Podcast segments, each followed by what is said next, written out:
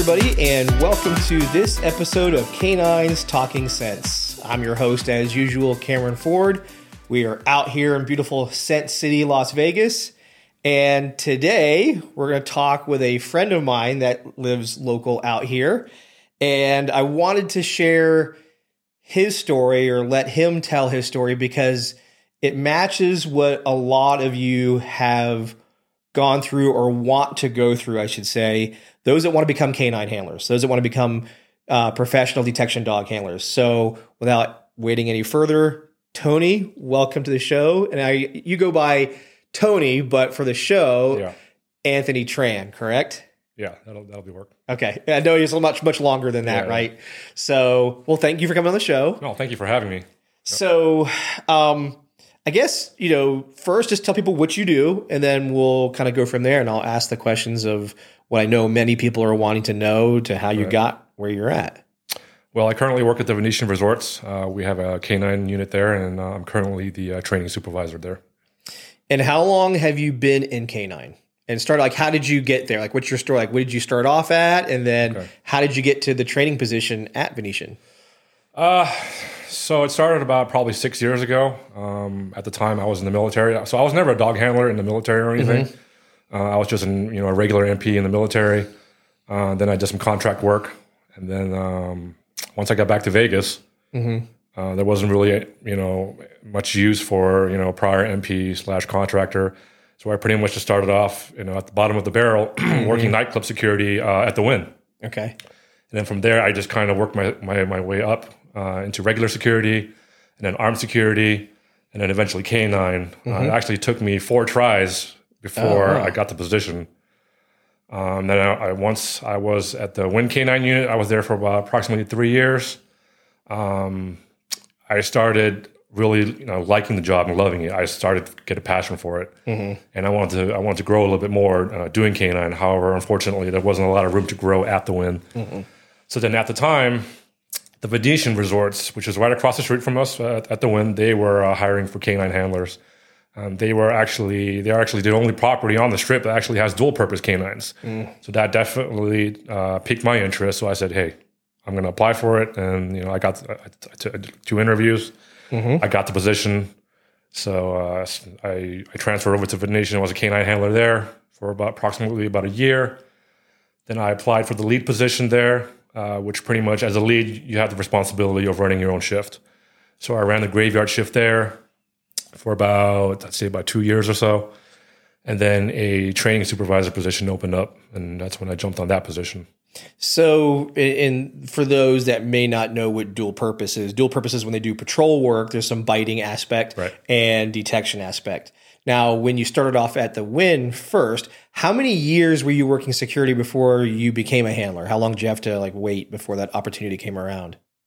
Oh, geez, I don't know. Let me try to think. Uh, probably three years, Okay.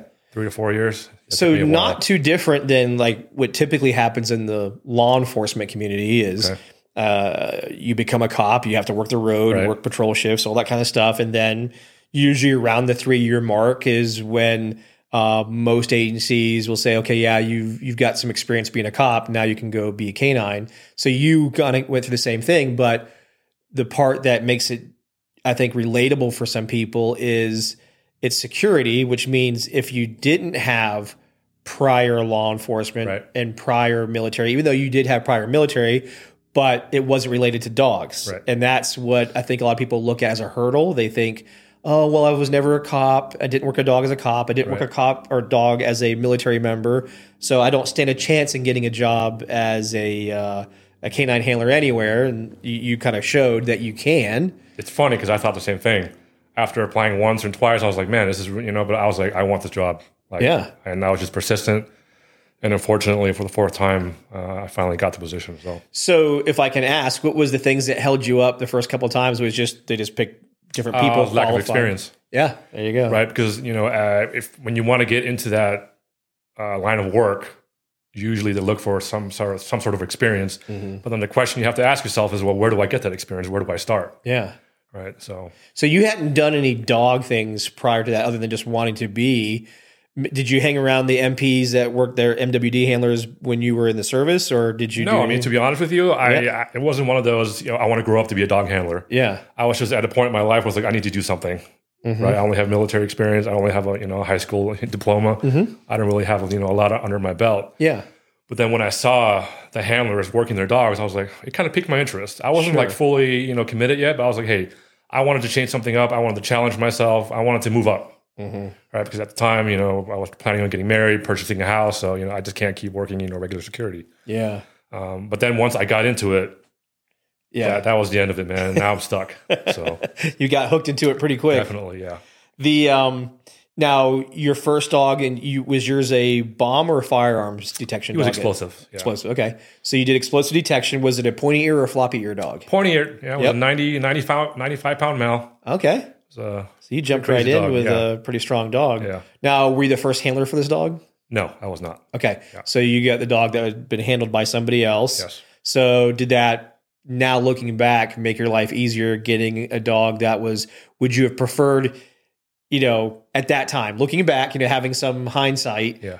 would you have preferred the way you had it which was a dog that already kind of knew what to do or would you have preferred getting something completely new and going at it from that I mean, looking back at it now with the knowledge that I have now, I would have preferred a green dog or Mm-hmm. a, a newer dog. That way, you know, whatever old habits that dog may have had with the previous handler aren't, aren't there. yeah So, the um now that you've got into position of supervision within this what do you prefer for new handlers that come into your program do you prefer that if again this is if you had the option yeah.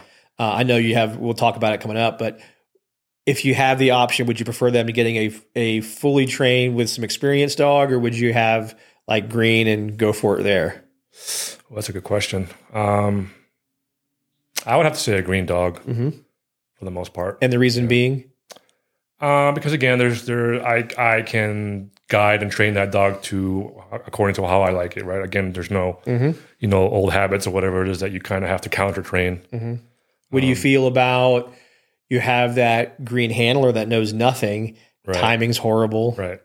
They they don't know which end to feed from most times. You know, um, what do you what have you gone through as a trainer when you have these handlers that come into the program? Because you what what I also need to preface that's unique about what you guys do is you guys take basically anybody within the Venetian community and outside of it can apply for the canine position. So technically, somebody who's never even had a dog before could find themselves as a handler in your uh, program. Now, as we both know, there's pros and cons to that. Yes. But what would you say, you know, knowing those are the things that you deal with, would you still want the green on green or would you want experienced on green? I'm just curious as to how you see it because you're coming as a new supervisor. So I have, you know, I, I look at myself as jaded in certain things, but I'm just kind of curious from your point of view. How do you see it? Uh, that's a tough question. I mean, I, I think I would still go with it with a green dog. I mean, Uh-huh. at the end of the day, those are some of the biggest issues that I'm, I'm facing. Is Mm-hmm. training the dog pretty much is easy. It's training the handler that's where the difficulty comes in. And uh, like you mentioned, you know, from at the Venetian, they like to hire from within. Yeah. They like to pr- promote from within, which I just, there's absolutely absolutely nothing wrong with that. Yeah. You know, I agree with that. However, at the same time, we have dual purpose dogs, right? Yes. And not everybody. At the, I mean, to be honest, not at, at, the end- at the end of the day, no, not everybody can be a dog handler. Yeah. especially when it comes to dual purpose. Yep. So I, I, it's, it's been really difficult trying to find you know the right handlers, and then you know lately we've been trying to go uh, outside as well to Mm-hmm. try to kind of expand our talent pool. Mm-hmm. Right, but uh, I, I would still probably go with, with, with Green on green, dog. Yeah. know. Okay. The now let's talk about the program that you're running. How many dogs does Venetian have? Uh, we have around a little over two dozen dogs Okay. So between the two properties. Yeah. So you're right at, you know, like I said, 25 ish. You know, we'll Right. keep the number kind of loose. And are all of them dual purpose? No, so when we when the program first expanded, half were dual purpose and half were single. However, you know, as time goes by, the, the single purpose dogs are being retired and they are all converting over to dual purpose dogs. Oh, so you guys are kind of doing the opposite of what most do, Right. which is they go to single purpose. Yes. And what are your, I mean, I don't want to put you in an odd position. Um, because I know there's pros and cons to both. Right.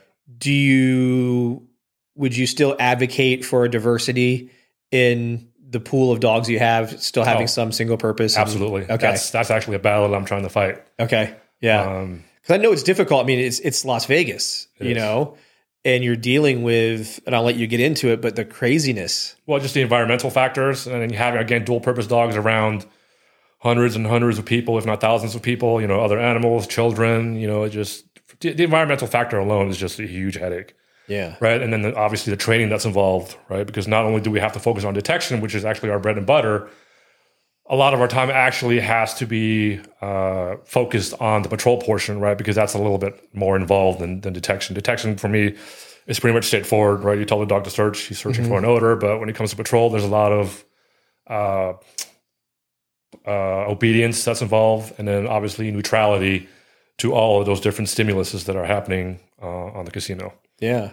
So with that to deal with having patrol dogs, um, what do you what would you say is the most difficult thing to deal with um, as somebody who has to manage patrol dog handlers and you work a patrol dog. Right. So what's been difficult as a patrol dog handler in that kind of environment? Um, just I I guess having the knowledge and the time to properly train those dogs to Okay. be again neutral to all the stimulus, but at the same time effective. You know, I'm very new at this. You know, I'm I'm not going to you know sugarcoat it. I'm still learning uh, as I'm going, and you know, uh, there's a lot that I've been learning, uh, and I've actually adopted a lot of the training methodologies from the sports community. Right, because compared to law enforcement canine ver- versus ours, majority of the law enforcement canines are are in the back of their vehicles, unless there's training or, the, or unless there's a call. Uh, however, for our handlers, they are constantly out in the public, you know, Yeah. patrolling and you know, responding to calls. So there's a different level of training that is involved. Uh, again, having the dogs environmentally sound and neutral to all those stimuluses, but at the same time, when they are needed, uh, they can uh, they can uh, you know turn on uh, at the handler's discretion. it's an extremely unique thing because, like you said, you know, in many aspects in canine, uh, the officer and handler are have their vehicle. I would say a vast majority. Yeah. Um, but in your world, you guys are walking the casino floors. You guys are walking on average ten to twelve miles a day inside the casino. Dogs are in and around the public in every form or fashion, dealing with people who come in with their quote unquote service dogs Yeah, and who get away from them and go attack your guys' dogs. These are the things you guys are dealing with. But then, like you said, the nightclub closes. It's time to wind down. It's two o'clock. You've got all your drunk patrons and guests and all these kind of things going on. And now it's time to come up. Security's got an issue. You guys now have to come up and turn the dog on. How difficult is it to manage the fact that the dog has to be docile and very calm 98% of the time and then there's that 2% of the time where all of a sudden it has to do what you want to do which is you can explain what what do what does the handler need to do in these circumstances when they say okay we want the dog here Well, our priority is obviously going to be more guest service related, right? Um, you know, I will tell my handlers, you know, just because you have a gun on your on your belt and you have a dual purpose dog does not mean you are some sort of you know military or law enforcement. Uh, our priority is first is guest relationships and you know uh, guest guest service, right? So when our handlers are responding to a call, um, usually we, you know I like to have the dogs quiet, you know, Yeah. not barking in the background because if officers are trying to communicate through radio traffic, you can't really hear with the dog barking in the background. So again, going back to you know, dog has to be very, very uh, neutral, as neutral as possible.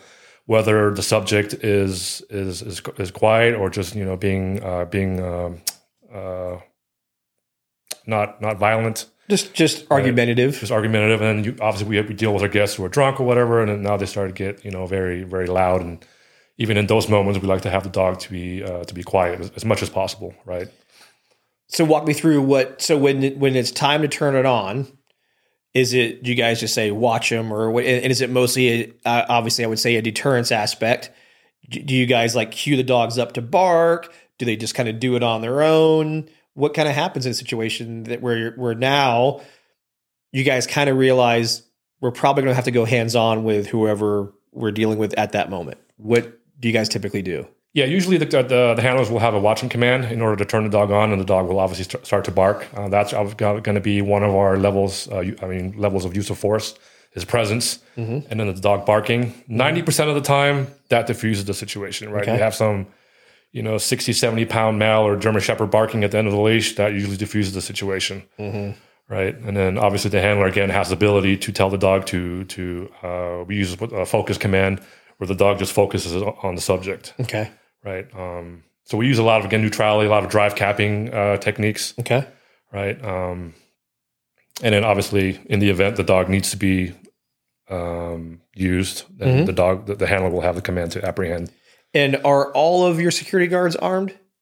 Not all of us yet, Okay. yes, but So, but a majority are. yes, majority are. Okay. So, with the situation, you guys have actually had bites with your dogs, correct? Yes, in the past we've Yeah. had some. So, um, so these dogs, again, which is, I think, sometimes hard for people to uh, understand, or I would, I say, once they understand, but appreciate, is how basically docile and normal these dogs have to be all the time because a vast majority, like you said, is guest relations. Right. you guys are walking information booth basically. So people come walking up where's this place? Where's that? How do i get there? Oh can i pet your dog? Yep. then add now i'm drunk and i really want to pet your dog. Um, and all the do not pet patches you slap on your dog don't mean anything to many of the people. It just means pet me more in fact if you put like please pet me they probably half of them probably wouldn't want to pet. But the minute you say no don't pet the dog now they want to pet the dog. So the um they have to deal with that. And then like we talked about those rare circumstances all of a sudden be this tool like you said a use of force tool to hopefully just by the presence only de-escalate but then put mouth on somebody if they have to. So i mean like you said i, I can appreciate and i hope the those that are watching and listening understand like you said that's a lot of training Right. that's a lot of below the surface stuff that you have to do um, to maintain that. What would you say is the hardest out of all of those things as you're getting these dogs to do those things? What is where do you put most of your time on the patrol side in dealing with or making sure that this works? Uh, we put a lot of obedience and then I like to call decoy neutrality. Okay. or subject neutrality. Um, actually, lately I've been learning this new concept through a trainer named Armin Winkler. Mhm. He talks about you know drive capping, Yep. and that kind of just blew my mind because you know there's a drive capping that but that I knew before, but it wasn't truly drive capping, Uh huh. You're just right? so you just you're just managing. I was just managing. It's, it's, it's like having it's just basic obedience, like Yeah, telling the dog to do a long stay, yeah. Right? But you know, and, and what he explains in true drive capping is a dog's ability to um, uh, keep their impulses inside while at the same time maintaining or increasing in drive and not decreasing, Mm-hmm. right? So before, you know, again, depending on the style of training that you do, you know, from from where we come from, we're more a little bit traditional.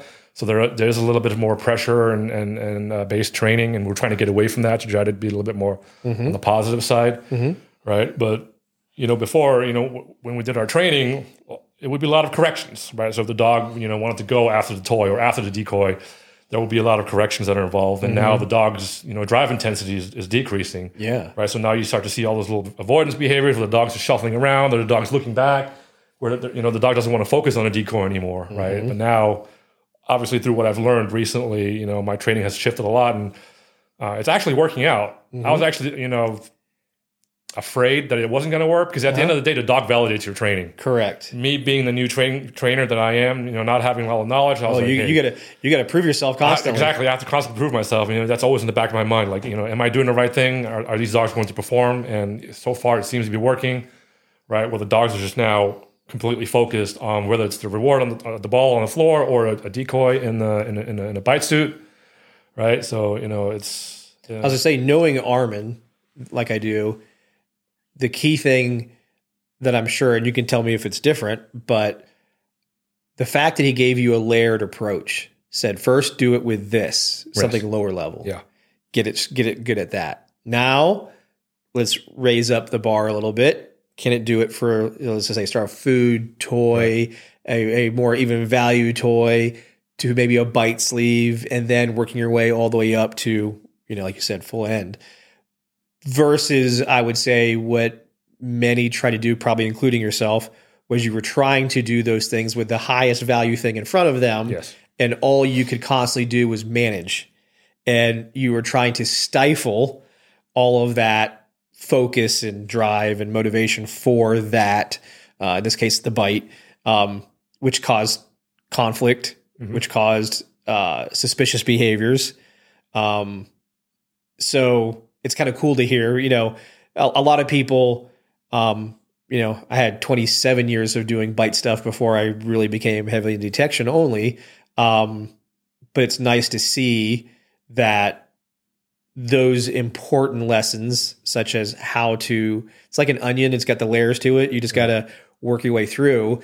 And you can't just try to do it from the end state where you have a decoy, and then you're trying to manage. all- It's, it's so much going on. I'm sure as you kind of hinted at that, there's a lot to deal with, right? Yeah.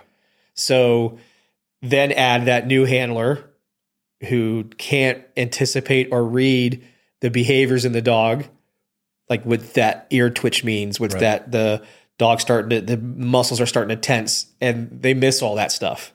So then all of a sudden, all they're doing is reacting to the dog barking now or doing something or jumping forward. Uh, but starting off in a much more calm way helps the dog, helps that handler read those little precursor behaviors before I joke around. I call it you got to handle it when it's a spark, not a fire. And most times they're Good dealing with put it when it's in a fire state. You know, they they they they miss the spark part of it, um, and that carries over to detection, which we'll kind of get into as well. But so the patrol part, what would you say out of your patrol and detection? Um, when it comes to training, how do you split the time? How much time is devoted to one or the other? Well, since I'm the only one, uh, I kind of just you know look at each handler, each dog individually, and then I kind of just formulate my plan from there. You know, fortunately, I have the ability to be very flexible with my schedule, so I kind of make my own schedule. Again, Yep. you know, if there are certain dogs or teams and on this shift that need a little bit more help, then then I'll, dedicate a little bit more time. Uh, not only that though, but I also have you know three leads that assist me with the training. So without them, Yeah. it would be impossible. Yeah, for sure. What advice would you give to somebody, you know, who wants to get into I mean Vegas, I'll say this, you know, Vegas is unique in the fact that canine for civilians is far more easy to accomplish. I won't say easy, easy not the right word, but more available to accomplish. Because just on the strip, there's what almost 100 dog teams Yeah, between the different casinos Property has, a- has Yeah. a dog team now. Yeah. you know, MGM's 20 something, you guys are 20 plus something, other ones are in the 10 ish ranges and so forth. So, and you've got multiple of those, then you got convention center and so on and so forth. So, it's a lot of dogs, which means there's opportunities. But I also, uh, I'll let everybody know not everybody takes care of handlers as well as Venetian does when it comes to compensation and benefits and things like that. But what would you, what advice would you give somebody who's like, oh my gosh, I listen to the podcast. I, I want to become a, a canine handler in Las Vegas. What's your advice? Just keep your eye on the prize and just keep going. Don't you know? Don't give up.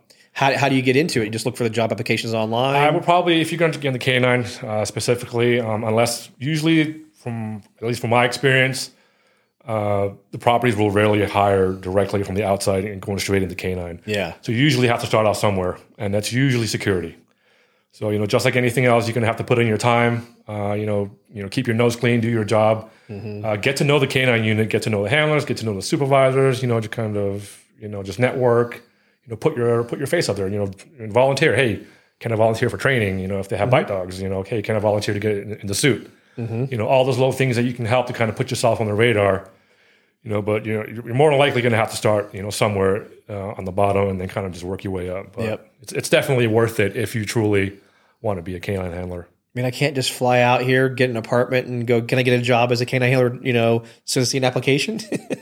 Uh, probably That's not that easy? Yeah, it's not that easy. Oh man, there's gonna be some hearts broken when they hear that one. Yeah. But um, yeah, it's like you said. The important part is it's like anything else. You got to put in the work. Right.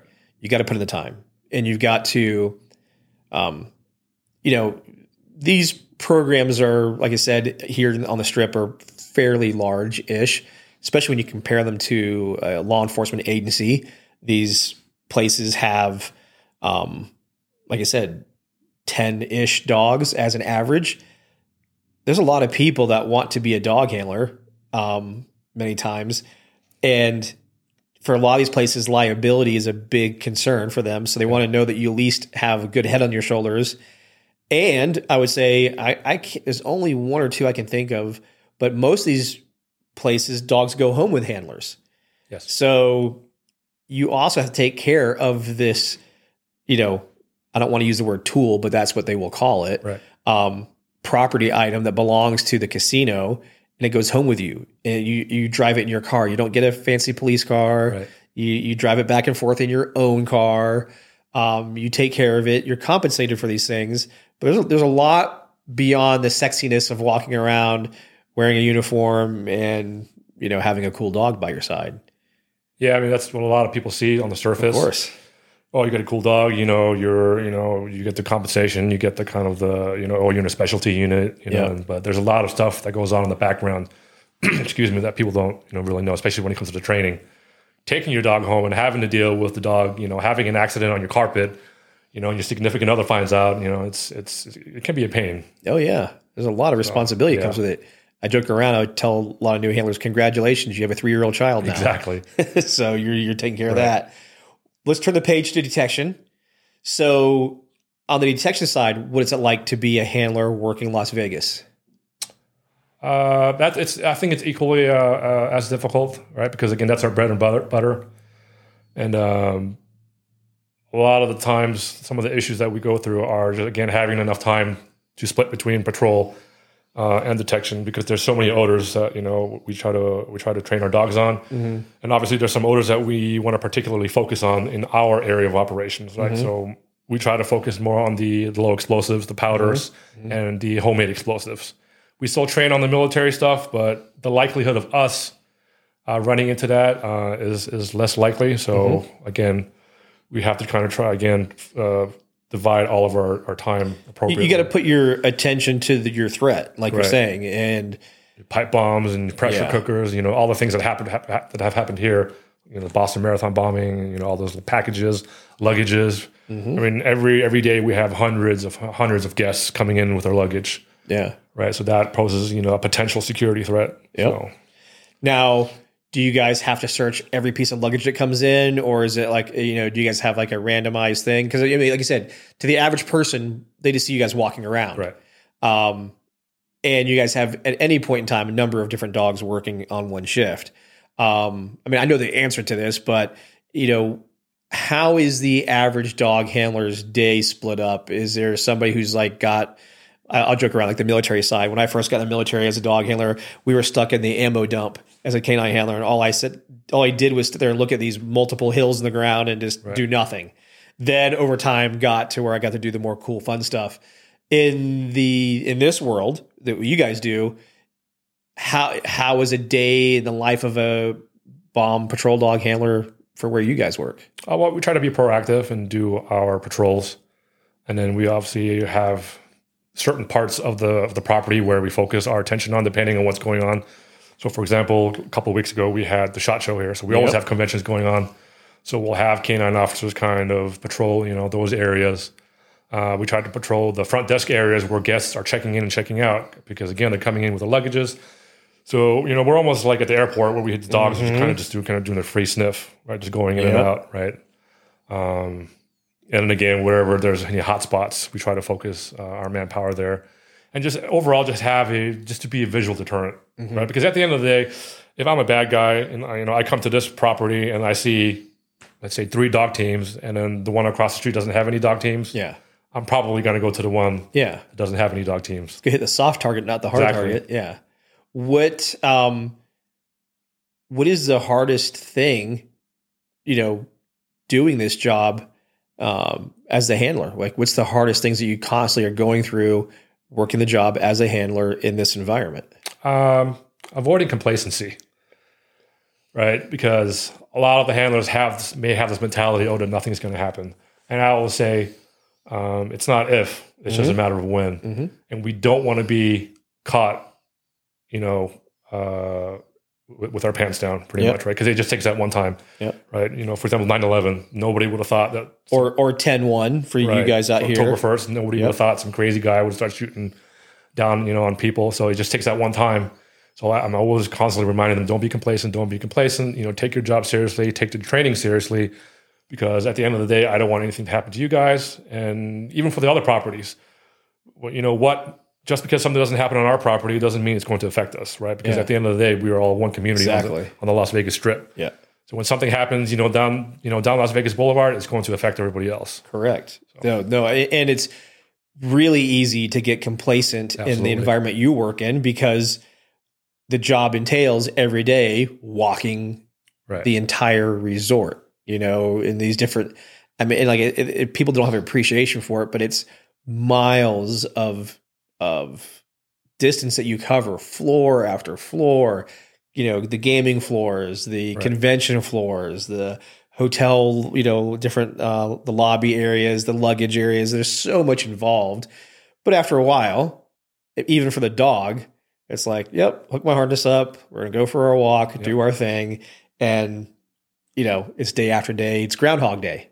You know, and you try to, like you said, you come up with things to keep everybody sharp, but it only takes that one that that October first. Were you were you working as a were you already in Vegas at the time when that happened? Yeah, so a funny story about Yeah. October 1st is uh, my wife and I, we did one of those helicopter tours, and we actually flew over the festival 45 minutes prior to the shooting. So, because we, we got home, then my mother in law called and she was like, hey, man, turn on the TV. And then, you know, I turned on the TV. I'm like, holy crap, we just flew over that. You know I mean? So, So that that was so. Were you? Yeah. Did you did you have a dog at that time? Or you? no, I did not. Okay, so you were. This is when you were either at the Wynn Security. Yeah, I'm not- I don't remember. I, no, I think I was, yeah, I was working Wynn Canine at the time. Okay. Yeah, yeah. So did you get called in? Did you guys like whatever what happened? Even no, I mean, I mean not, nothing really happened as far as getting called in, but a lot of our uh, security protocols changed. yeah. right? And it's actually after that that, that event, October first, where uh, the Venetian decided to up their hiring. Mm-hmm. Right, I think at the time they had half a dozen dogs. Correct. Right, and then they Yep. expanded their unit. That's when I actually applied. Yep. Okay. Yeah. Because I remember the friend that I have that was here, uh, Lauren Maracus, the one I used to work for at Silver State. She was the ATF ATF handler here at that time. Right. So yeah, that was a game changer for, like you said, that happened at Mandalay Bay, but Yeah. the ripple effect still goes on today because now casinos have their own emergency response teams. They, which had Gun never had before. Yep, Yep, they up upped the number of dogs. Yep. Um, the use of firearms detection dogs now has grown. I- I've seen I've seen it kind of go up and down, and I've seen it now. It's back on a. It's going back up again. Um, it's what would you say is a bigger threat based on your experience, the explosive aspect or the firearm aspect? Considering what's happened out here. I would probably say both. Okay. I mean, I'm not gonna I'm not gonna say one is less than the other because again, I'm always trying Yeah. to be on my toes. Yeah. Right, more likely it's going to be firearms because Yeah. that's you know more easily uh, you know accessible. Yeah. right? Explosives takes a little bit more thought process behind it, but again, it's happened here in you know stateside, and you know I just I don't want it to be here. You? Mm-hmm. So So with training and doing all that you have to do, again, you're in an environment um, where training isn't easily done. At least not in the areas where you're expected to find things. exactly, Um, how much of that is a hurdle to deal with, knowing that there are a number of hurdles or limitations in place to do what somebody like I know you would want to set up um, to keep dog sharp and keep handler sharp. How do you manage and work around those kinds of things to keep dogs ready? uh, that's an everyday thing that I fight. You know, I, I try to do a lot of reality based training. Again, to keep the dogs, you know, uh, sharp and the handlers sharp, and to you know uh, avoid from them being complacent. I'm always having to come up with some sort of training that kind of stimulates, you know, their brain. Unfortunately, like you said, we can't train as much as on the casino floor as I'd like. So, for example, I can't do any bite work on the casino floor. Sure. Right? So all of that stuff has to be done, you know, behind the scenes. But contextually, the dog knows, okay, you know, we're we're we're in some you know warehouse in the back. We're not on the casino floor, right? So you know, my my worry is always like, okay, is the dog going to uh, perform the same as he does, you know, in his you know, training environment? So you know, I always have to you know ask the different department heads for permission. Hey, can I train here? Hey, can I train here? And then I have to make sure the dogs aren't you know making a mess and the handlers aren't making a mess, right? Because it's happened in the past, and it happens. You know, when you have you know over two dozen dogs something is about you know bound to happen and we lose training areas right because oh you know this dog did this we don't want you here anymore right so you know it's it's an ongoing battle Sure. so But you you you reach out and you make connections and connections friends. the relations you know that's that's another part that's you know, tough for me you know i'm naturally more of an introvert Mhm. Right so me getting out of my shell and you know being a little bit more social and you know making those relationships you know definitely Yeah. uh, has taught me a lot of things too so and it gives you opportunities now that you'd never had, or um, maybe in this case for your handlers and dogs to to do things that they wouldn't normally go do. Had you stayed with the status quo mentality, right which was like, well, we just train in these spots that we have.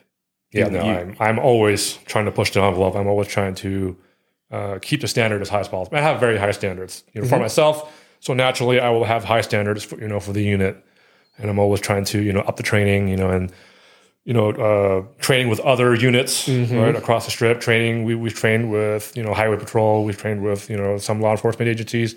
We train with the local uh, Nellis Air Force Base. They have a canine unit there. We've trained with their EOD units. So you know, I'm I'm always trying to develop those relationships so you know we can train outside of our normal Yeah. day to day basis. So the and a big thing that you bring up there as a trainer is now you by training with these other agencies entities etc you also are exposing your dogs to their training Exactly. kits right, and the biggest thing i always try to get newer trainers to understand is don't stay in that little bubble in your little area you know it, you know there's all these places you know canine is very tribal anyway um, and thanks to things like social media we've become probably more so.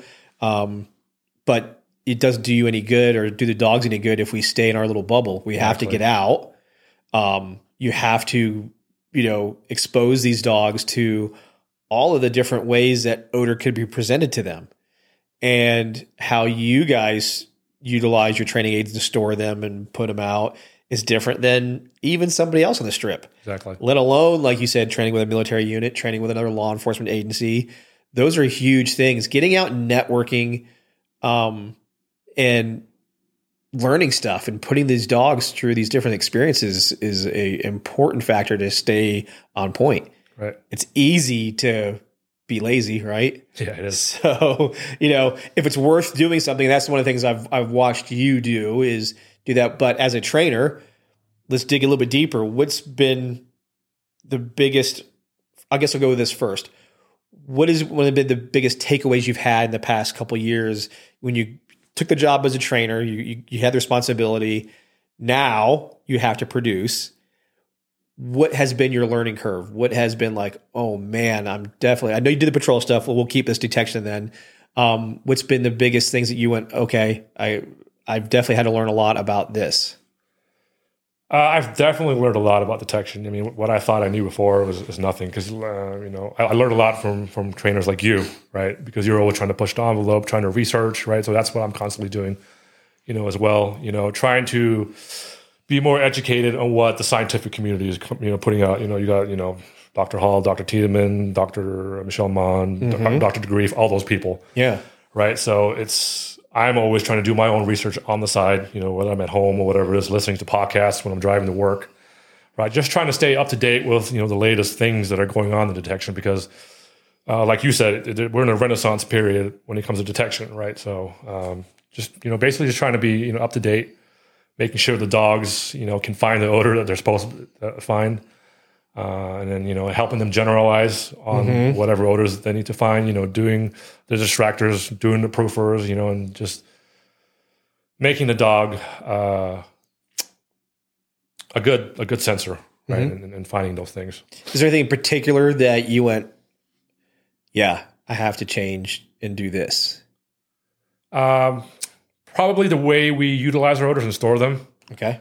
Right? Because in the past, you know, we didn't use mylar bags, we didn't use gloves, we didn't do any of that. We didn't think about cross contamination, right? And you know, it actually worked out because naturally I'm I'm very OCD, right? So once I learned about you know how to store the kits, you know how to put them out, you know, and all those things, how to utilize distractors, you know, versus proofing odors, right? And uh, you know that kind of really changed the game for me, right? Because now, because for us, purchasing odors is very very difficult, right? Sure. Because they cost a lot of money, right? So it's, it's that's another battle that I have to you know come up with every year or It's so. amazing though how you know. something a casino loads of money right that's the way we always look at it doesn't want to invest a whole lot in the dog stuff they're just like eh, you know just walk around look pretty that's what we you know Exactly. even though they really want you to be on point um you would really hope and wish that they would invest the way they should based on how critical Right.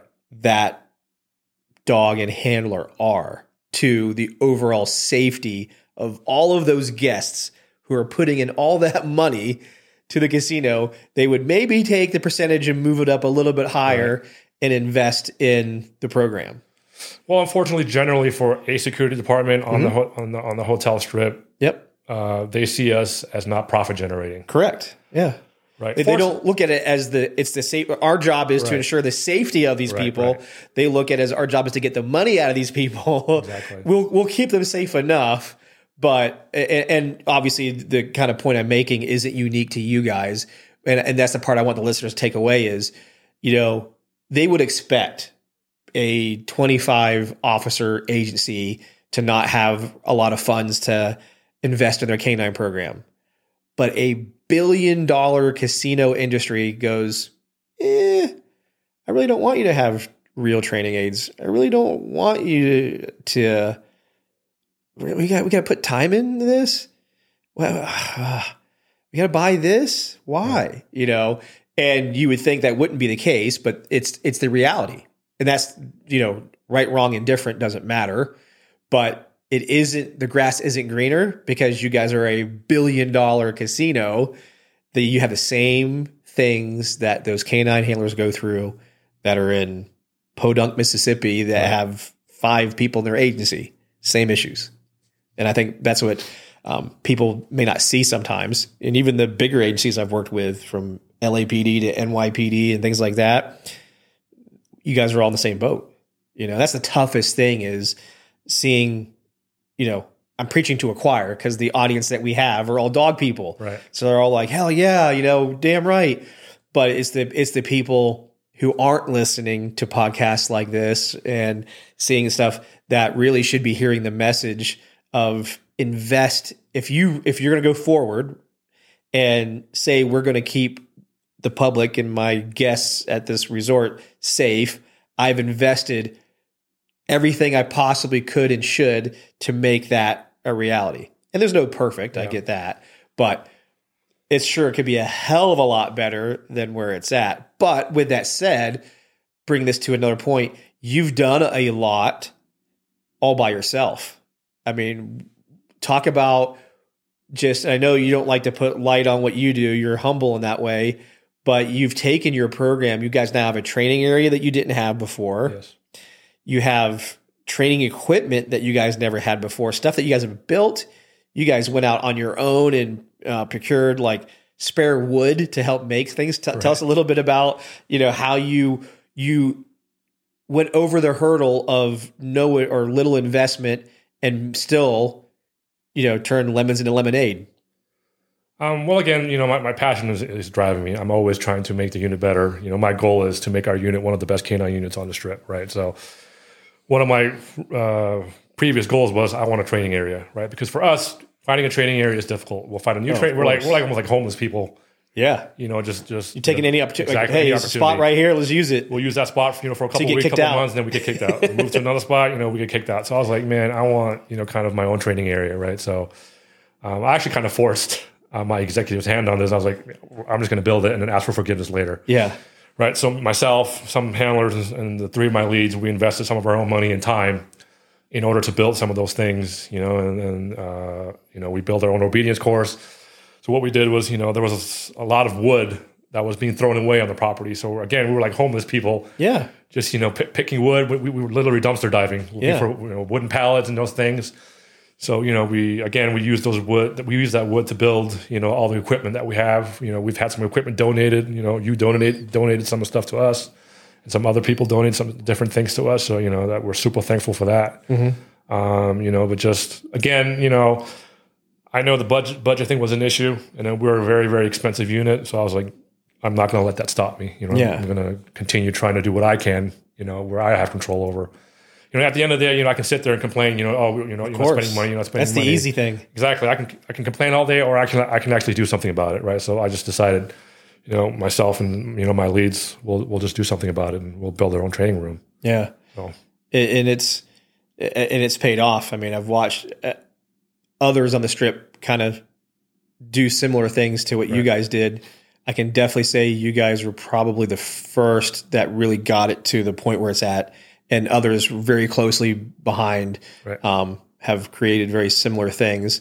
Um, so when it comes to you know you kind of address some of the training things, you you try to do things.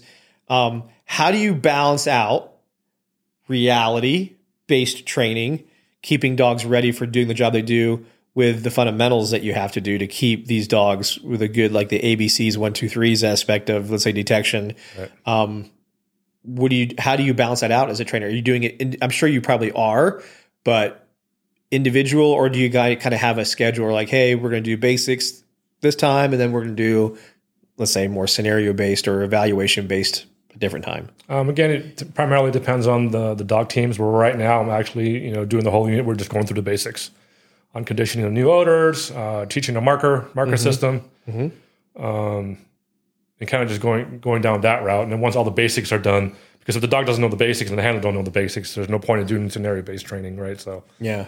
um, I'm kind of just catching up to everything. You know, I've been in my position now for a little over two years. You know, but there's a lot of stuff that's involved that doesn't involve training. So when I actually came into the position, I didn't realize there was a lot of admin work. Right. For example, our standing operating procedures, we barely had any. Right. So I'm actually responsible for creating some of those operating procedures, uh, creating the training plans. So I'm I, a lot of the time, actually, right now, I'm stuck in my computer most of the time, and I'm, I'm not actually doing the things that I want to do, which is you know to train the dogs.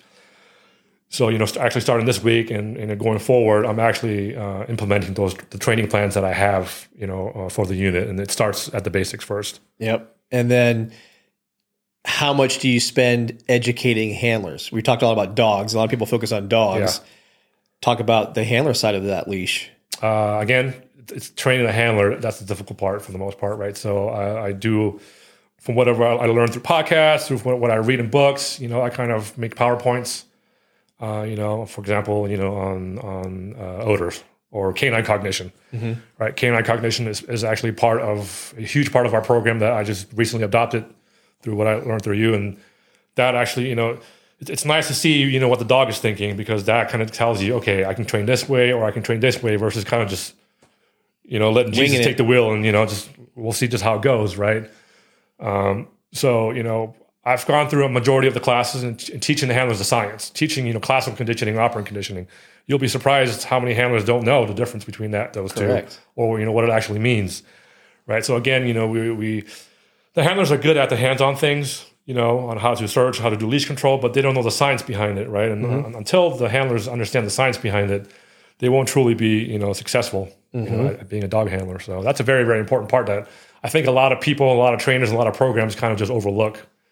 So No, you have to invest in the human side of the education. Exactly. So let me bring it into this. You brought in the science aspect, like you know, you, you're educating them so they have a knowledge base. How much do you also have to put into that mechanics, timing, um, reading of their dogs?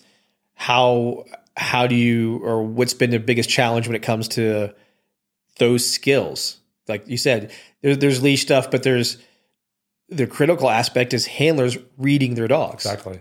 I mean, that just comes down to the handler. And again, not every handler, every handler is going to be their own expert, mm-hmm. right? And a lot of handlers may not have what I call canine intuition, right? To kind of see those things, be be able to predict those things. And, you know, I always talk about there's windows of opportunity that will show up, you know, in a quick second. And if you don't take that window of, of opportunity, particularly when you're maybe free shaping a behavior, then, then you've lost out, you know, out on that. And so a lot of times, I'm having to do the hey, did you see that? Hey, did you see that? Or I'm recording on the video, mm-hmm. right, and then replaying it. So this is what I was talking about, right? Because a lot of the times, unfortunately, you know, it's a lot of the handlers' personalities will kind of get in the way, right? So that's just another challenge for me as a trainer is being able to articulate and being able to communicate, you know, certain training methodologies, whatever. And a lot of times the handlers like, well, you know, this this happened. It's because of this. You know, a lot of times unfortunately, they'll try to find excuses of, why their dog is not performing. Correct. They'll blame it on the odor, or they'll blame it on the decoy, or they're blaming it on the dog. So you know, I have to find ways, you know, to to communicate without, you know, causing any conflict. Give people an example. What have you done? What's been something you found effective? Um, being empathetic and just being patient. You know, just in general, you know, you have to be patient whether you're a dog handler or I mean, every dog every dog handler is going to be a trainer first and foremost, right? Mm-hmm. They just they may not be you know officially a trainer, but you know you just have to be patient and allowing the dog kind of sometimes be a dog because a lot of times, particularly when you come from more of a traditional style, you are pressuring or you are telling a dog what to do, right? Versus just again, if you're trying to do more free shaping, more positive uh, training, allowing the dog to show you those behaviors and then marking the behaviors that you want, versus you know trying to you know you, for example utilize negative reinforcement to do a to do a behavior, right? So What's been helpful for dealing with people? um, getting to know the personalities, right? Um, you know, some people you can be more direct with, some you can't. So I adjust my, you know, my my my approach according to the individual. Some handlers are going to be more hands-on based, some are more visual.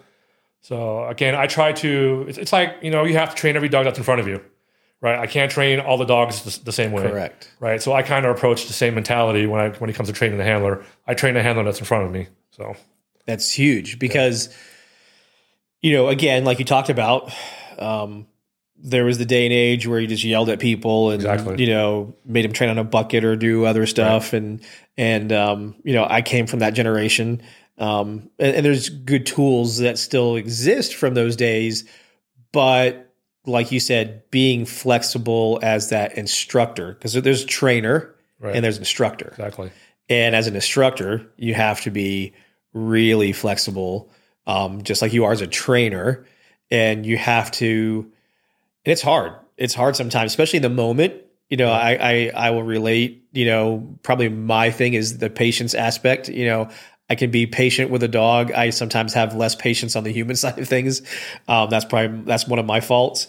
Um, but I'll. it- it's again, you. My message isn't received if I've turned them off. Right. So being able to have them be receptive to the information that you give them and knowing you, I know you're a patient person. Um, that's one of the things I think that I've seen from a side is you're you're willing to like you're firm. You have like, okay, we're only gonna go so far with this. You either have to do this or don't at certain points, but you also take a time to understand and be patient about how they got there. And Well, the funny thing is, I never used to be patient actually. okay. Um, and that's one thing of going into, into the dog world as a handler or a trainer has taught me. You know, you know, it, it, being a dog handler makes you a better person overall, right? So, for example, patience. I I used to have a short fuse. I didn't have patience. If, if you would have known me 15 years ago, you'd have been like, now you're like, whoa, like what, you know, what, what's going on, right? So, I mean, it's definitely helped me to become a better person, right? Be a better communicator, be more patient, or be more, you know, agreeable Uh-huh. Right? It's helped me in my personal relationships, right? I'm sure my wife, you know, Yeah. appreciates my patience, and my daughter, per- I'm sure she appreciates Yeah. the patience. My dog appreciates it, right? So, What what what flipped the trigger for you? What made you switch? Was it getting into dogs or right, exactly. It's getting into dogs and just wanting to be the best that I can be, Okay. right? And just you know, I I I I, I realized that I can't keep doing things that I, the, the way I was doing, which was more pressure based and just you know, oh, I'm the alpha, you're the dog, you're you're going to do what I say, right? And that you know, when I got my my when I when I when I got to the Venetian, when I got my dog Odin, he actually taught me a lot because he's a softer dog. Mhm. You put a little bit of pressure on him, and he just kind of turns off. Yeah. They were actually going to take him away from me because the prior dog that I had, he was again was a 95 pound male. Yeah. you could throw him, you could kick him, you could wrestle him, and he'll just come back. You know, just you Do know, again. just just happy, you know, and go lucky. So, you know, at the time I had very limited knowledge, so that's what I knew. You don't do what I say, I'm going to make you Mm-hmm. right? So again, when you know when, when I was at the school, they were going to you know take the dog away from me, and you know to me that was a failure. Even though I wasn't going to get kicked out of the school, the fact that you were going to take that dog away from me and give me another dog, I saw myself as a failure. For, for some reason that night, I still remember that night because it was in Indiana and it's cold. It was in the winter. I had my windows open. I was sitting on the edge of the bed, and for some reason, I had, a, had this epiphany. And then, you know, I, I, came into the training next day. You know, I, I, just changed my mentality. I was a lot more patient, and then the dog started responding to me, and I was like, okay. You know, things, things, you know, things are working. And from there on out, I just continue to evolve, evolve to be, you know, it's a better, better handler and a better trainer. So yeah, no, and it's. I mean, you you've gone through uh, the school at the biggest, you know, at Vohne Liche, which is a, I would say, I still think it's the biggest um, vendor kennel United States. I don't, right. I know a lot of those are close, but I, I still think they're the biggest. But going through from a system and a procedures and all those things that are in place at a large facility like that, gaining that knowledge and having a moment like that, you know, shows, you know, your growth. And one of the core things I know uh, I've heard Kenny bring up various times in lectures is the keep evolving. Yes. And um, I'll steal one of his lines. The best thing a dog trainer can do is steal information from another dog trainer. Every dog trainer out there is a damn thief if they're a good dog trainer, kind of thing. That's exactly what I did. Yep. yep. And you and you still apply those lessons, yes. obviously. Uh, which brings us to, you know, you're when I got out here, uh, you guys using a marker based system for communication of reward was um, in its really infancy stage. Um, now I think it's a pretty predominant aspect, not just with you guys, but throughout the strip. Yes. From what I've seen. Um, talk a little bit about the journey of going through like learning a marker system and um, what you saw from going from not using one before to where you're at now. Oh, I mean, overall, I think the marker system is great. You know, once I learned it, I was like, holy crap, you know, why didn't I, you know, know this before? Mm-hmm. again, that was just part of my journey of, of trying to learn, you know, as much as I could. Um, and I actually wasn't the one who implemented the marker system. That was a, that was my predecessor. Mm-hmm. Uh, actually implemented the marker system prior to that. Mm-hmm. Um, and then now I'm just taking it, you know, full scale uh, and putting it out, putting it out throughout the whole unit because I, it's, it's, just more uh, it's, it's, a more effective way of communicating, particularly when it comes to obedience or uh, you know paying you know on target odor. Mm-hmm. Right? So, mm-hmm. what have you seen as the biggest um, advantage uh, that you've dealt with? As a trainer using the marker for handlers. Like you know um, because you know a lot of times handlers when they're first learning are trying to manage a bunch of things. Yes. um, how has this been beneficial for what you guys did? Because it's not an easy thing. I mean marker systems themselves are not complicated but there's things involved. Talk about that. Like how that how you've seen that and what the pros and cons were um, well, there there was cons in teaching mm-hmm. it actually to the handlers because there's multiple, I guess, motor skills that are involved. Again, it's timing of the dog, right? Whether you're using a verbal marker or some sort of mechanical marker, right? Just and, just getting the timing right. Mm-hmm. A lot mm-hmm. of the problems or issues that I see is is just the timing. Yeah. Right. So that's for sure the biggest thing, yeah. and and and it's the biggest, like you said, it's the con or the argument for those that use what we'll call direct or pay at source or etc. Right. Um, and that has its cons too. You right. know, there is no oh, definitely. Yeah, yeah. I, I, would say, in, in, you know, as you know, that's how we met each other initially. Was you know, I I came to the area and was you know I've been doing marker training since like 2012 or whatever, no 11 when I was back in Texas, and um, it was definitely not something that was widely accepted. And when I would have these good conversations with trainers, we discussed some of these pros and cons and and I became a big voice for the marker system.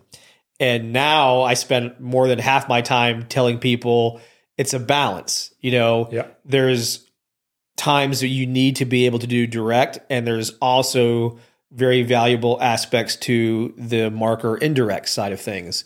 Um, you need to be well versed in both. You should be able to do both the dogs value both. Um, and I try to bring it back to obedience when I get people to understand when you teach obedience and we're teaching a downstay and you walk out the 10 feet, 20 feet, whatever it is you're walking out to, do you always call the dog to you? And everybody's like, well, no, you know, because after, of course, only a few times, the dog's going to anticipate, anticipate calling it, right? So you you vary it up. You sometimes go to the dog and reward. Sometimes you call the dog to you. Detection is no different. Once the dog has made the alert, whatever their trained final response is, now it becomes more like an obedience game where you're going to say, "Hey, sometimes it's going to happen here. Yep. Sometimes it's going to happen back at me." This signal means this, and this signal means that. Or I have one signal. You don't leave until you hear it. And sometimes I'm gonna come right up to you and get a signal, give it to you right there. Sometimes it could be back 20 feet. Right. And I, I think, you know, uh, is that something that you've kind of, what, what, what have you learned as you've done it and kind of, you know, developed it on your own within your own program? Because you took a program that was only pay at source with the typical procedures or Yeah. methodology to now this. Um, what was, other than the timing aspect, what was the, the, cost benefit that you saw with your your unit changing to this? Um, just getting the behaviors that we want a, a lot quicker, right? Because again, the communication uh, uh, through a marker system is a lot more precise, right? Because when you know, for example, because we we throw, we do the tr- traditional throw over the head, Yep. and at the time, you know, the hand, the dog is looking, you know, at source, but by the time the ball is in the air, the dog is already doing, you know, you know, the look back, right? So having that marker system actually kinds of kind of refines, you know, those you know those trained final responses, and then once they're refined, we go to a variable uh, method of reward delivery, which could include a marker system or Direct. or, uh, direct, you know, over the head. So, Yeah. It's a balance. It's Right. if I pour the sand from one jar to the other jar, which is an analogy I use all the time, Yeah. it, keeping it balanced is the most important part. The um, so tell us what it's like, or give us a story as being a canine handler in Vegas. What's something that was definitely memorable that you've done or got to be a part of uh, as a canine handler in Las Vegas? Um, I guess it's just you know meeting you know meeting different guests who are who are you know who are dog people. Again, it's just making those you know those relationships. Um, you know, a lot. Of, at, at the end of the day, you never know who you're going to meet. So sometimes you know we you know we meet politicians, we meet we you know we meet celebrities. You know, so it's it's always a cool experience. Uh, you know, to be able to you know utilize our dogs. I guess you know in that aspect, and being able to experience the different things that you know the the, the normal security would not be able to experience that we get to do, you know, with our dogs. Again, you know, making those relationships, doing the training. Uh, I think on, on the, the canine unit overall trains the most out of any department, right? And I, I love to train. You know, I love to you know work the dog. So you know, just I, I love being a trainer and a handler. So Yeah. there's nothing better than that. What's been the craziest call that you've done?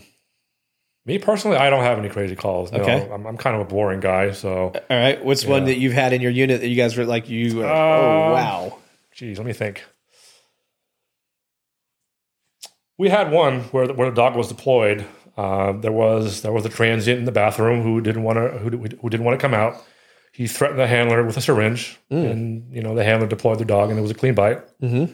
So you know that was probably yeah that was our most recent bite that we had. Okay. Yeah.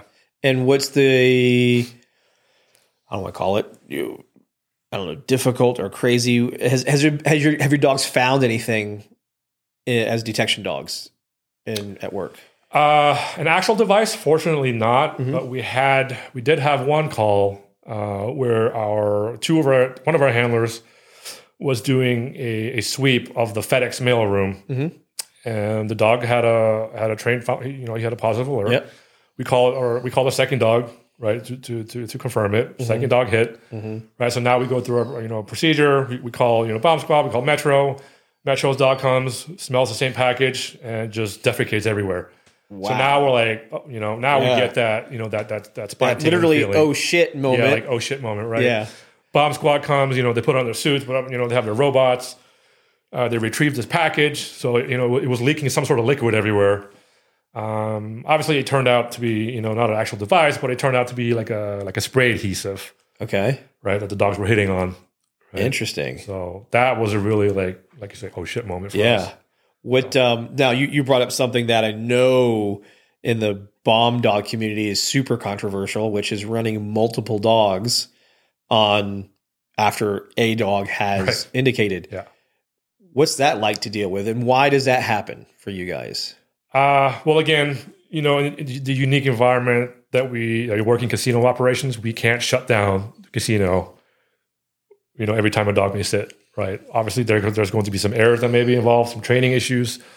So, you know, we like to use the second dog as kind of, you know, more of a insurance policy, I guess. If you So what happens that. if you have one that alerts and one that doesn't? Do you guys go for a third?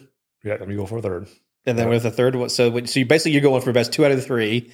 That helps guide a decision along with other factors. Well, it depends on, again on the totality of circumstance, right? Um, you know, we have other assets that we can that we can use to detect, Mm-hmm. you know, possible explosives. So we'll, we'll we'll get that, right? The dogs are just kind of again one layer of, Yeah. security that we utilize, Yeah, right? And I just hope that the dogs are obviously you know successful. So yeah, but yeah, we you know because when that happened, we had to shut down like four floors above. We had to shut down you know a, a whole wide radius, right? Oh, In yeah. Uh-huh. the event that you know if, if it was you know a device. Fortunately, it wasn't, right? But Yep.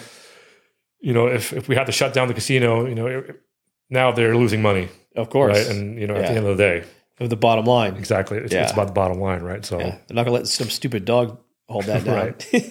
You know, if if I could do it my way, obviously we would do it differently, course, of right? course. But we're in a casino environment. We're not, you know, overseas or whatever it is. If we see a device, and, and that's where I think um,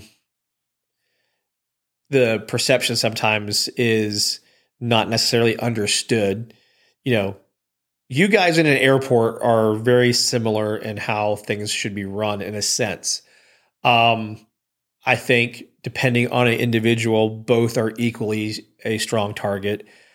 Um, airlines have had far more attempts, so Right. therefore there's different standards, and there's a federal agency that's in charge of it versus a commercial entity in charge of casinos, um, which goes to your point of why they're going to do whatever they can to not shut down if they don't have to, and you guys do have, like you said, a number of layers of things that are in play. Um, and then the other part that's different, not only the whole federal part being at a TSA in the airport, you guys, like you said earlier, aren't cops. No. You don't have authority per se to go make things happen. Right. You are, you know, security. You advise. You guys are sensors along with many other things such as cameras and a bunch of other stuff that keep safety in its totality to make a, a decision. And so, therefore, yes, it would freak out a lot of your traditional bomb dog handlers. I, you know, even myself, I'm like, oh, I hate that rule, but I have an understanding of it. Um, and like you said, if as dog, good dog people and and safety minded individuals as we are, we would do things slightly different. But there's also the nature of the beast, and those are those that that are are going to be responsible beyond you if they made the bad call. Well, so that's the tough part because a lot of times the decisions that are being made, those critical decisions, are Yeah. being made by people who are not subject matter experts at, correct, for example, canine. yeah, Right. But again, you know, I try to do my best, mm-hmm. you know, and fight the battles that I need to fight. But at, at the end of the day, you know, if if a decision's being made that's above me, then And the biggest thing that you did do. was you actually created procedures in place now that Yes. didn't exist before. Right. So it gives you something in black and white to react with or as guidance, even for those who aren't. Uh, let's say you get a security manager or director, whatever the position is, that says, well, why do we have to do it this way? You can say, well, here's our policies and guidelines that say this is what we should do or need to do. And if they decide to go outside of that, that's not your choice. You know, you can't force them to do that, but you can later, right. if something bad happened and then it goes to legal and all these kind of things, you can say, hey, here's our policy. I recommended this in line with the policy. The individual chose not to follow that. We did what we were told, and this is what happened. And yeah, it's almost like negotiating a contract. Correct. I'll, I'll write up an SOP. I'll send it up. It goes through legal. It goes through the training department. They go, no, we don't want this. We don't want this. I'm like, well, you know, you know, we Uh-huh. take it out. Okay, it comes back to me. I send it back. You know, it comes back to me. I send it back, and then finally, there's some sort of final version that gets finalized, and that's and what it is, it is is, you know. negotiations. Exactly, it's a you- yeah, you you know they. I, I've been in that position. You you fight for this is the way it should be done. This is the and they're like yeah, not so much, and they push back more than they should, Yes. and you push back, and then eventually in negotiation you find that middle ground. You're not happy, but they're not happy either. But you've got something that's at least creates information and guidance for proper decision making. Right. So I think that's stuff too that people don't see as you move up in this dog world. you get further away from doing the thing that you started off doing, which is what you love, which is working a dog. Yeah, You know- I, I never would imagine all the administrative tasks that I have to do. Yeah. So And it's that again, that's the same whether you're in a small city or you're in a big metropolitan area. You, you know, there's so much more responsibilities, and then it takes you away from being a dog handler. And even the private sector. I mean, me as a business owner, you know, I first came here. You saw I was out working dogs all the time. yep. Now where am I at? Creating curriculum, doing writing stuff, doing this stuff. You know, it's you know, uh, it makes you miss you know being a dog handler and working dogs and doing that stuff. So those that are listening, if you're if you're a dog handler, you're holding a leash and you love it, keep doing that Yes. for as long as you possibly can. Um, or find a way to do the management side of it and still keep because you still push a dog right now, right? Well, they allowed me to keep him. He's he's, he's retired. Gotcha. I kind of just use him like for, as my experimental dog. Yeah. So if there's some new training methodology that I want to try out, I'll, I'll use him. him. Yeah. Right, because I don't want to. I don't want it to affect the operational, uh, Sure, you know, dog. sure. So Yeah. But that's yeah, that's definitely good advice. You know, keep being a handler because that's that's what actually originally what I wanted to be is continue being a handler. But there was a need of of a supervisor, right? And then um, I, I- was actually hoping they would hire someone from ex- external that had a lot more experience. Because again, I'm I'm a rookie, right? What the hell do I know about training dogs, right? But you knew you knew the internal system. That But I knew the internal system. I had the drive for it. You know, I, I, I realized I had talent for training, and I was like, hell, you know, I'm, I'm just going to jump it, right? So, you Yeah. know, I, I applied, and then, you know, obviously I got it.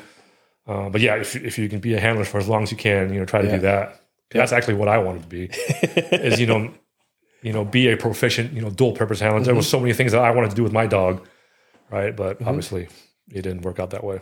What do you, what books or videos would you recommend people to go look at? You're like I said, you're in the middle of the journey right now as a new younger trainer.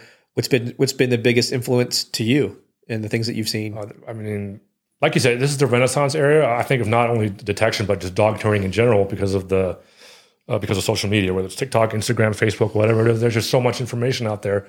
You just have to you know have that drive and you just go look for it, right? I mean, you're in particular. I know you hate when I bring this up, but you had a huge impact, uh, you know, on me. Because when I first tra- started training, you know, uh, uh, doing dogs, I didn't know anything about dogs, right? And when I would reach out to some trainers, you know, or they, they would tell me a little bit, but I, I almost felt like hitting a paywall. Mm-hmm. Like you tell me a little bit something, but you gotta, you know, you gotta pay You, up. you got to be in my tribe. You got to Exactly. do what I gotta tell you to do. get the rest of the information, right? But I didn't get any of that with you. You know what I mean? I started listening to your podcasts. Um, I started, you know, reading uh, was it Police Canine magazines. So what, what I would actually do is because we had the Police Canine magazines at the Venetian, so I would read those, and I would actually manually type out every single article, and then print those out, and I actually made my own like training encyclopedia Nice. right? Because you know, I'm I'm trying to do whatever I can, you know, in order in order to learn. You know, that's when I you know I, I ran into you know Jerry Bradshaw from Yep. Tar Heel Canine. Yep. He's a good sport guy. He's he was never law enforcement. So I was like, this guy, you know, he's Yeah. you know, he's he's got some knowledge, Yep. right? So actually, a lot of our training um, methodologies were all adopted from from Mm-hmm. Jerry because he's he does the PSA stuff. Yeah. Yep. Uh, I mean, gee, just there's just so many people. Armin Winkler, Yeah, uh, you know. because you start, you've kind of started now newly with the Armin Path. I mean, you're part of his uh, Facebook group, yes, and that's been a fun, beneficial way because you know me and Michael Ellis joked around. You know, when we were coming through the system, you either had to read a book. yes, Um, there was some stuff, but very limited online. we had to go in person. Yeah, you, you had to go in person and you had to go watch and do these things. And that was such a huge help. Now, like you said, the world's changed. So there's a lot of information. Um, but the biggest, most difficult part, I think, is weeding through all the information that's available Right. to find what's beneficial for whoever or whatever you do. Um, and then, but you did something we just heard. I, I thought I, I, I liked that a lot was you then, instead of just going through or, or as quickly as possible gaining the information, you went and spent time. You wrote that stuff out. Yeah. Typing, re, like retyping those things I out. have I have three thick binders just full of articles that I typed up. Yeah. that that's next level. I mean, that's that, but that makes you retain it. right. That makes you learn it. You know, as far as mentally. Yeah. You know, then you have to go out there and hands on and Right. apply it and, Right. and then deal with the curveballs of dogs and handlers that will show you that maybe what you read may not work exactly Right. in that scenario, but it gave you something versus now, which is like I'll, I'll be honest, I'm one of those on certain subjects. When you go to YouTube to go watch something, when you see it's kind of over 12 or 15 minutes, you're like, "Ah, what's the short one? Yep. Where's the one that's like five minutes or six minutes? You want those or- TikTok videos for Yes. the people with short at- attention yeah, span. just just know? give me the you know the three second version. You know how fast can you give this to me and I get what I want? And it's really forced. You know, and I'm sure you kind of go through this yourself, but me as an educator, how I have to package material now. I have to give information out in these smaller chunks. Otherwise, they'll just blow out. Oh, it's a whatever, however long. If it's however many chapters or however many minutes. Uh, so now I have to give it out in these little small segments, and these are uh, digestible for the generation that exists now. Um, you know, not getting too sidetracked with that. That's like the old man going, back in my day, you know, we used to do it like Yeah. this. But um, I think those lessons, what you just did, writing stuff out is super valuable for learning. Not only that, I wanted to circle up before I ended here with one thing you brought up that caught my attention that's finally happening now, thanks to the TikToks and Instagram reels and YouTube shorts and all that kind of stuff, is video. yes. How important has video of training been for you guys, and how do you utilize your video in training? Uh, I use uh, the videos more mainly for uh, our debriefs, right, for training. Um, and Is I this mean, just um, you as a trainer filming it, or is this sometimes uh, POV from the handler, like a GoPro on a handler? We'll use POVs, or I'll do some videoing, or I'll have someone else videoing, depending on you know the training setup. But mainly, so I, I can see things because there's a lot of times I, I can't see everything, depending on the angle and whatnot. Not only that, it helps kind of reinforce you know the lessons that you may want to convey to the the handler, right? Like, hey man, you know, I, this is what I this is what I saw, and the handler goes, no, this, this is not what happened, right? But well, it kind of happened here on the video, right? Yep. So yeah. It's it's huge. I, I've I, I made the joke recently. I think with Michael or somebody else. We were talking about this, and I was like, you know, I came up from the day and age where we didn't want to film anything. right. You know, we were so afraid of our dogs or us looking bad, so we didn't want to show that or see that or share that. Um, on the law enforcement side these days, you have to be transparent. Now, thank goodness, the biggest thing technology makes it so much easier. You know what our phone can do, but what I really love doing is uh, a GoPro on the handler, maybe another GoPro in the environment, or somebody filming in the environment and doing exactly what you said. We implemented that uh, about a year or two in our training program, and as you already know, um, do these video debriefs at the end of every training session. And the cool thing is, depending on all, everybody watches everybody's videos, and I, I do that now in my seminars. We will film a bunch of stuff, and then the last few hours of the seminar each day is everybody watching other people's runs. Yeah. And because whether you had a perfect run or somebody else had a crappy run, everybody's learning something and they all finally get to do what they want to do, which is watch each other run. But when you're doing these, if you're trying to push training, you don't want the person to see what the other person went through or the, how the dog went. This way they can, but after the fact. And then we can talk about the good, we can talk about what we could probably improve. But having that ability now, as easy as it is, is a huge thing. So it's cool to hear that you guys uh, utilize the videos. in Yeah, I mean, it's, it's something that we just implemented. It's, it's relatively new. I mean, it takes time and effort to do it, yeah. Oh yeah. right? Particularly when it comes to the debriefing portion, right? And uploading the video on the hard drive, and then, you know finding the time to you know sit down and you know actually go through the video, Yeah. right? But it's definitely definitely helps as Yeah. far as training goes. No, it's awesome. Well, um, I thank you for you know getting out of your comfort bubble to sit down here in the studio. Yeah, this is to- another part of my evolution here is doing a podcast. So, Yep. my first one. I mean, would you imagine you know when we first met that this is where we would be years later? No, because it's funny because I, I again. I first heard about you through your podcast. I was learning. I was listening to your podcast what three years ago, whatever it is. So I mean, I never would have imagined that I ended up on your on podcast. the, you're a guest on the podcast Exactly, now. so. It tells in the true of this is it's the testament to you. It's what you've done to get yourself to where you know I admire what you do, and I want you to share what you did today. And because there's other people like you who we haven't come across yet that are just as hungry as you were, Yeah. and there's payoff for that, and there's you know they will be at some point where they can share information to others just like as you are here. So thank you for doing what you do to make dog handlers better and being out there and truly at the end of the day making you know your little piece of Vegas safer than other places and you did it in not the easiest of conditions or circumstances so my hats off to you for doing Oh, that thank you. I'm, I'm always trying to be better. So there's still so much to learn out there, and again, I'm I'm still learning a lot. You know, uh, now. So Yep. hopefully one day, you know, when I get older or whatever it is, I can reciprocate that information. absolutely it's always paying it forward as trainers Exactly. All right, everybody. Well, thank you for tuning in to this episode of Canines Talking Sense, where it's okay to be nosy.